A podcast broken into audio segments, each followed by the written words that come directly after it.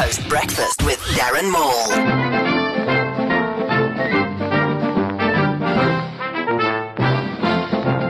Eskom, in an attempt to placate the public, are changing the name of its headquarters from Megawatt Park to Megawatt Time is Load Shedding today. Statistics show that American police have killed more people in this past January than the British police have killed in the last 100 years. Proof that guns don't kill people, rednecks kill people. Yeehaw! Eskom spokesperson has asked people to look on the bright side of load shedding. At least with Eskom, there is no grey area.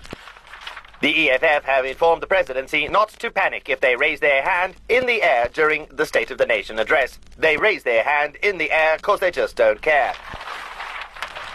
Eskom and I have such a dark relationship nowadays that we're thinking of getting a safe word. Oh. Here endeth the morning news.